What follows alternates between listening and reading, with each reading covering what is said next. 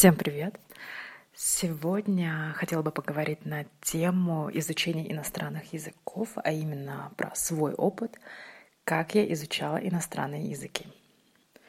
А, буквально пару лет назад эм, я познакомилась с одним молодым человеком по работе, и он мне сказал, тебе повезло, ты говоришь на двух иностранных языках. И для меня вообще формулировка в таком виде «тебе повезло», она некорректна, она вызвала такое негодование, потому что я ему сказала, знаешь, это не про везение, это про титанический труд, это когда ты не видишь белого света, Именно так и было, обстояло дело с изучением э, иностранных языков в мое время, потому что я не могу сказать, что я отличалась а, феноменальной памятью, скоростью изучения иностранных слов. А, нет, мне это тяжело все давалось, но обо всем по порядку.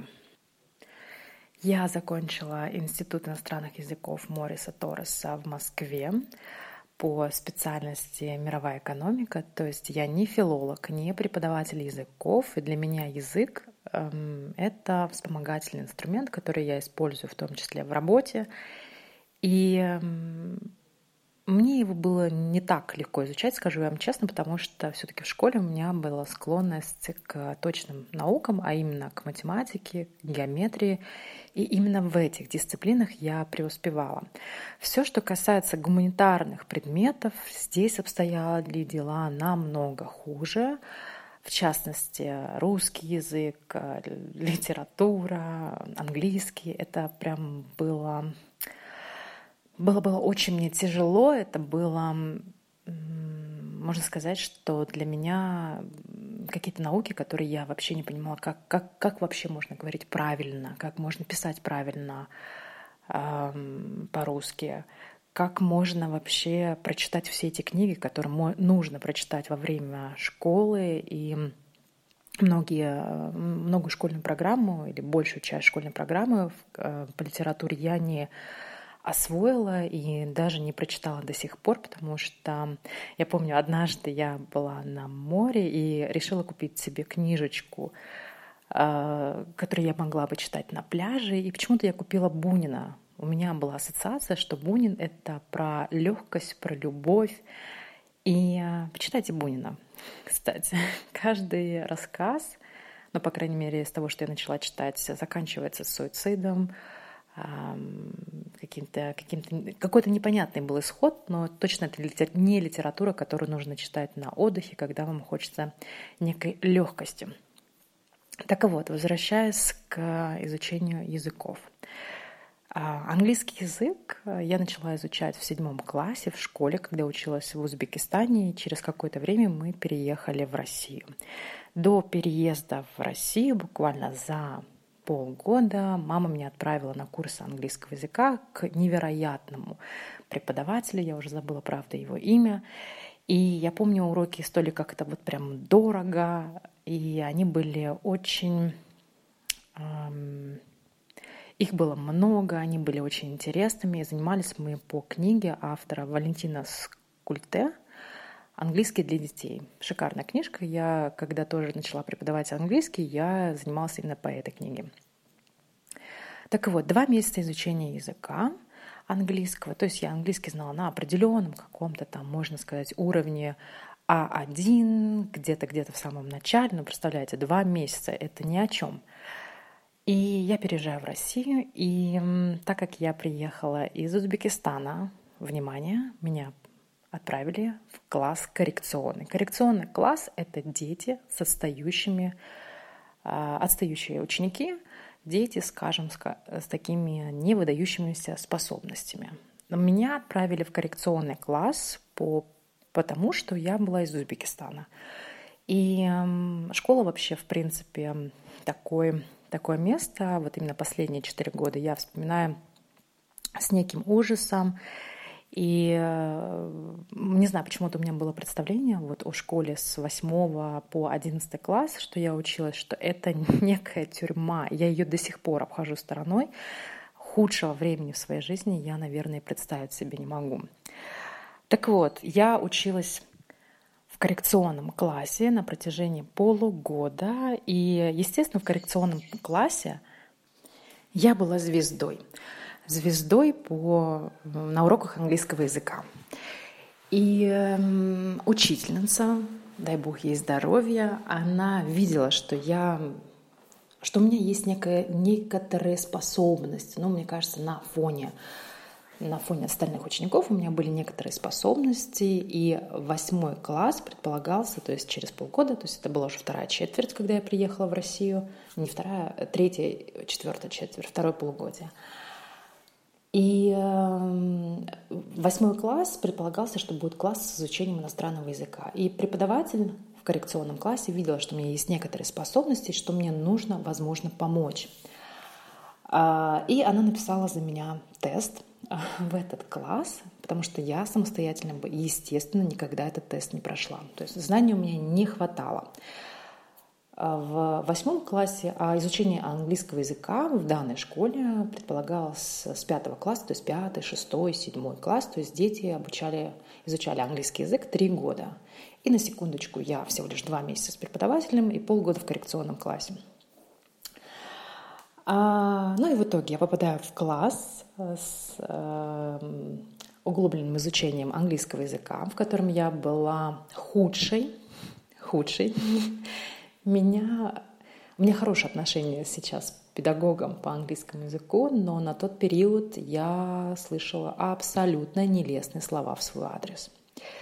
Да, это был прям, я действительно, у меня доходило до истерик, я приходила домой, я говорила, что я больше, ну, я попала в этот класс, и я ничего не могла запомнить. У меня была некоторая особенность, у меня искривлена носовая перегородка, и я тогда еще не знала. Я ничего не могла запомнить вообще по школьной программе. То есть, да, дайте мне, пожалуйста, книгу, как на уроках геометрии, и я вам точно могу решить абсолютно любую задачу. Я знаю, на какой странице какая формула мне нужна. Но я не могла ничего запомнить в школе.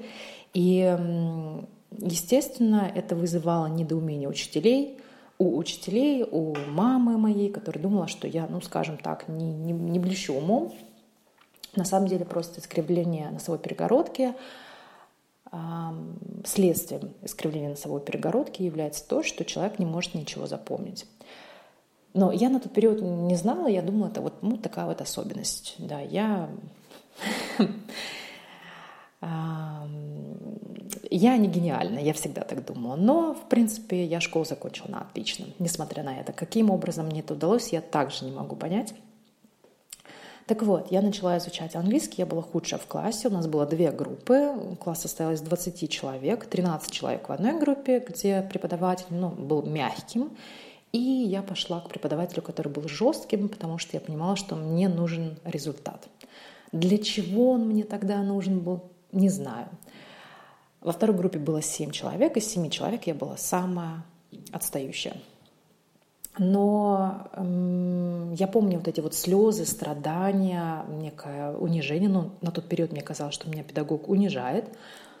Сейчас-то я понимаю, что это вот, вот такой способ преподавания языка. Он жесткий. Я почему говорю про везение, что когда вы изучаете какой-то язык, о везении не идет речи. Хорошая память и усидчивость.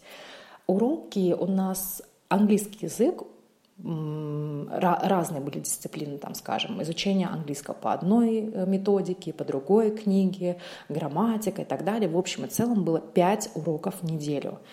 Пять уроков и задание только по английскому языку было на несколько часов. Плюс добавлялось то, что у меня не очень хорошая была память. И вот эти вот все уроки я растягивала на выходные, на каникулы, э, вот эти все домашние задания бесконечные. Я солнце первый раз в жизни, дневное солнце, то есть в 2 часа дня я увидела, когда мне было 23 года.